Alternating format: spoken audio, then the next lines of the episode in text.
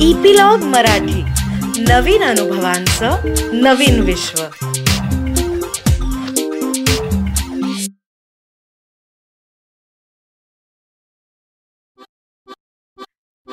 नमस्कार मी Reema Amrapurkar. Epilogue media बरोबर घेऊन आली आहे गोष्टींचा खजिना ज्याला आम्ही नाव दिलंय बायोस्कोप.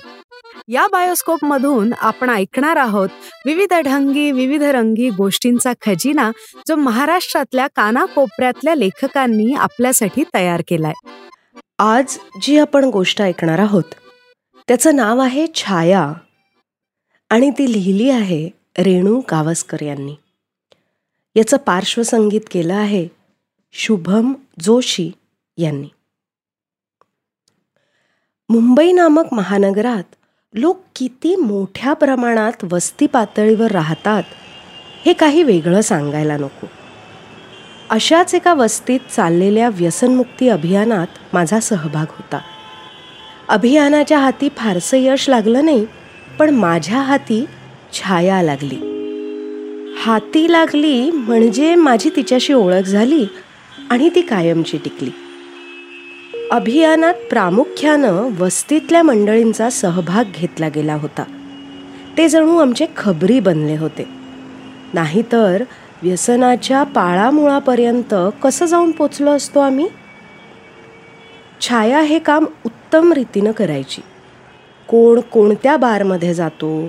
कुठला गुत्ता कुठं आहे? तो कोण चालवतो? सगळी खडानखडा माहिती तिला असायची.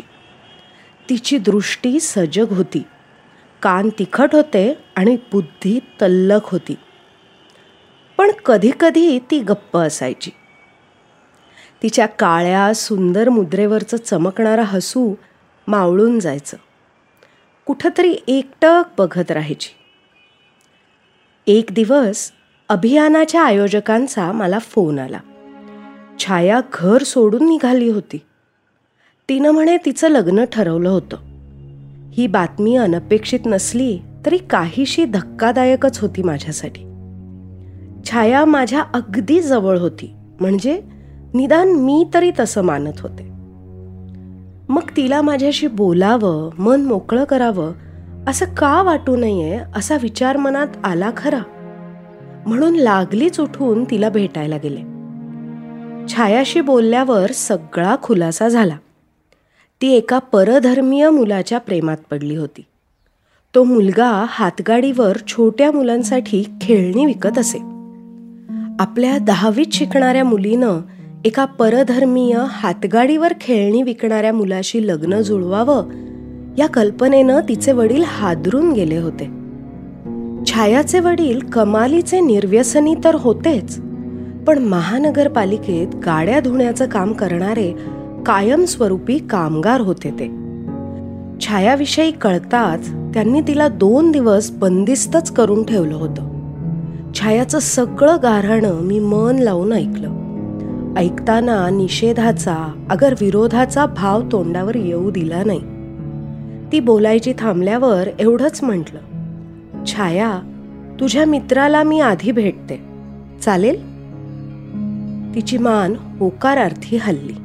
मी म्हटलं उद्या मी आमक्या स्टॉपजवळ उभी आहे. त्याला तिथं यायला सांग. छायाचा मित्र तिथे मला भेटायला येणार नाही असं मला मनातून वाटत होतं. खात्री नव्हती पण ते धैर्य तो मुलगा दाखवणार नाही असं वाटत होतं. छायाला मात्र अगदी वेगळं वाटत होतं.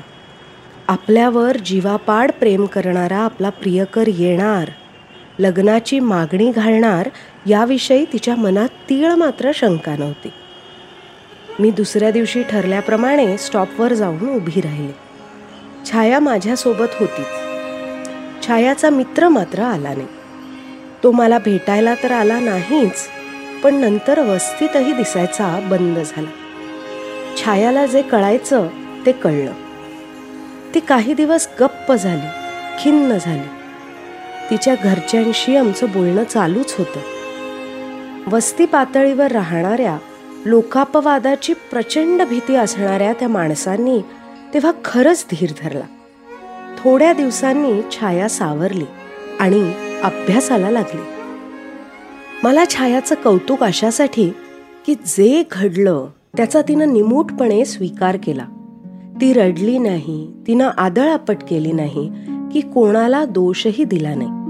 उलट पुढच्या दिवसात तिनं अनेकदा आपली चूक झाली असंच म्हटलं. छाया बारावीपर्यंत शिकली. पण खरं सांगू तिचा सगळा ओढा समाजकार्याकडे होता. तो लक्षात घेऊन तिथं काम करणाऱ्या सामाजिक संस्थेनं तिला त्या शाखेचा अभ्यास करण्याची संधी दिली. त्यानंतर जवळजवळ दोन तीन वर्ष मी त्या भागात काम केलं. वस्तीतल्या कुठल्याही कामात छायाचं योगदान नाही असं कधीच झालं नाही. एका प्रसंगात तिच्या धैर्याची जी कसोटी लागली ती केवळ अविस्मरणीय अशीच होती. झालं असं की वस्तीत राजू नावाचा एक मध्यमवयीन माणूस आपल्या बायको मुलांना दारू पिऊन कमालीचा त्रास देत असे. त्या त्रासातली हिंसा आणि क्रौर्य कुणालाही हतबद्ध करून टाकेल असंच होतं. छाया तो हिंसाचार बघत होती. त्या बाईच्या जखमांना मलमपट्टी करत होती. एक दिवस काय झालं कुणाच ठाऊक? एका टळटळीत दुपारी छाया राजूच्या झोपडीत गेली. आरडा ओरड करून तिनं आजूबाजूच्या चार लोकांना बोलावलं आणि माहीत असलेलीच राजूच्या हिंसाचाराची गोष्ट तिनं त्या माणसांना ऐकवली. छाया जे सांगत होती ते त्या लोकांना माहीत नव्हतं असं थोडीच होतं. पण त्या क्षणी छायाची कळकळ तिचा आवेश आणि अवतार यांचा फार सकारात्मक परिणाम बघणाऱ्यांवर झाला. त्या भागातल्या नगरसेविकेला झाल्या प्रकाराची कुणकुण लागली आणि तिनं त्या ठिकाणी धाव घेतली. राजूच्या चार कानफाटात दिल्या आणि त्याची दारू उतरवली. काही काळ का होईना राजूचा संसार सुखाचा झाला. व्यसनातून राजूची सुटका झाली नाही पण छाया त्या वस्तीत होती तोपर्यंत ना त्यानं बायकोवर हात उगारला ना छायाकडे डोळा वर करून बघितलं. छायानं आणि आजूबाजूच्या बायांनी मला हे सांगितलं तेव्हा खूप आश्चर्य वाटलं. हे बळ या एवढ्याशा मुलीमध्ये आलं कसं? हेच मला समजेना. छायाला विचारलं तेव्हा सुरुवातीला ती नेहमीप्रमाणे नुसतीच हसली. मग हळूहळू बोलायला लागली. आणि छायाचं मन आपल्याला उमगलं नाही या जाणीवेनं मला खूप हळहळ वाटली. आम्ही सर्वांनीच क्षणिक मोह म्हणून छायाच्या ज्या प्रेमाची संभावना केली होती ते तसं नव्हतं. छाया कितीतरी वर्षांपासून त्या मुलावर जीव लावून होती. परधर्मीय असला कमी शिकलेला असला तरी चालेल. संसार सुखाचा करीन अशी आशा ती मनाशी बाळगून होती. पण त्या मुलानं छायाची पार निराशा केली. तो अगदीच घाबरट निघाला. नुसतं भेटायला बोलावल्यावरच त्यानं पोबारा केला. छाया म्हणाली ताई तो वस्तीतून गेला आणि हळूहळू माझ्या मनातून देखील गेला. तिनं असं म्हटलं तरी तिच्या डोळ्यातलं पाणी काही वेगळंच सांगत होतं. छायानं सांगितलं त्यातून बाहेर यायला तिला वेळ लागला पण त्या अवधीत तिनं पुन्हा अशी चूक न करण्याचा आणि दुसऱ्याला मदत करण्याचा जणू चंगच बांधला. त्या बाईला मदत करताना जणू तिनं तिच्या आतल्या वैफल्याला वाट करून दिली. मी मात्र छायाला सावधगिरीचा इशारा दिला. छायाच्या धाडसामुळं एका स्त्रीचे प्राण वाचले असंच म्हणायला हवं. पण ते धाडस छायाला महागातही पडू शकलं असतं. त्या झोपडपट्टीत एकट्या मुलीनं एखाद्या पुरुषासमोर उभं राहून त्याला आव्हान देणं ही अत्यंत अवघड गोष्ट होती. छायालाही ते सगळं पटलं असावं. कारण त्यानंतर ती तुलनेनं खूपच शांत झाली. ज्या सामाजिक संस्थेचा मी वर उल्लेख केला त्या संस्थेनंच छायाला सामावून घेतलं. छाया तिथं नोकरीला लागली पण नुसती पोटासाठी नोकरी करणं हे छायाच्या रक्तातच नव्हतं. छायानं त्या वस्तीत अंगणवाडी चालवली बचत गट निर्माण केले व्यसनमुक्तीचा तर तिनं ध्यासच घेतला आणि त्यासाठी सोबतीनंही अगदी योग्य अशीच शोधून काढली. राजूची बायकोच त्या कामात तिची साथीदार झाली. सामाजिक संस्थेतलाच एक तरुण सहकारी तिचा सहचर बनला. छाया दोन मुलांची आई झाली. छाया मला नेहमी भेटते. मुलांना कुठल्या ना कुठल्या स्पर्धेसाठी घेऊन निघालेली असते. अगं मुलांना इतक्या स्पर्धांमध्ये उतरवू नकोस असं सांगितलं की म्हणते अहो ताई झोपडपट्टीतल्या माणसांच्या मागे जन्मापासून मरणापर्यंत जगण्याची स्पर्धाच असते लागलेली. या स्पर्धेसाठी पोरांना लहानपणापासून तयार करावं लागतं. एवढं बोलून हसत पसार होते. मी मात्र तशीच थपकून उभी राहते. मनात येतं त्यावेळी ती कोवळ्या वयातली छाया त्या मुलाबरोबर पळून गेली असती तर? काय झालं असतं तिचं? कुठे असते ती आज? छायाची गोष्ट फक्त तिची एकटीची नाही. ती वस्तीत झोपडपट्टीत राहणाऱ्या मुलींची प्रातिनिधिक गोष्ट आहे. इथल्या मुलींची जी कुचंबणा होते त्याचं शब्दात वर्णन करता येणार नाही.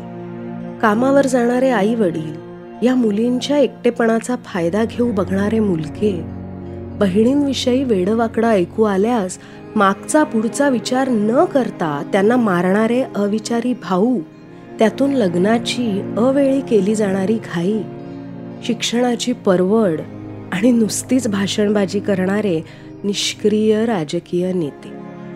या कोवळ्या मुलींचं आयुष्य उद्ध्वस्त करणारं एक का कारण आहे? छायानं मात्र आपलं आयुष्य वाचवलं. प्रेमभंगाच्या दुःखातूनही ती सावरली. तिच्या उदाहरणानं वस्तीतल्या कितीतरी मुलींनीही आपली आयुष्य सावरली. छायाचं केवढं मोठं श्रेय आहे. तर एवढीच होती आजची गोष्ट. आणि लवकरच आम्ही पुढची गोष्ट घेऊन येऊ आणि त्याची माहिती तुम्हाला मिळण्यासाठी इपिलॉग मीडिया वेबसाईटवर किंवा तुमच्या आवडत्या पॉडकास्ट ॲपवर जसं की Jio Saavn Apple Google podcast Castbox याच्यावर तुम्ही आम्हाला सबस्क्राईब करायला विसरू नका. आणि तुमच्या मित्रमंडळींबरोबरही हा अनुभव नक्की शेअर करा आणि त्यांनाही सबस्क्राईब करायला लावा. म्हणजे तुम्हाला एकत्र ह्या अनुभवांची मजा लुटता येईल. तसंच सोशल मीडियावर ॲट इपिलॉग मीडिया मध्ये कमेंट्स किंवा डीएम नक्की करा. आणि जर तुम्ही ॲपल डिव्हायसेस वापरत असाल तर ॲपल पॉडकास्टवर आम्हाला रेट करायला विसरू नका. म्हणजे इतरांनाही कळेल की कशी मजा येते या गोष्टी ऐकताना. धन्यवाद.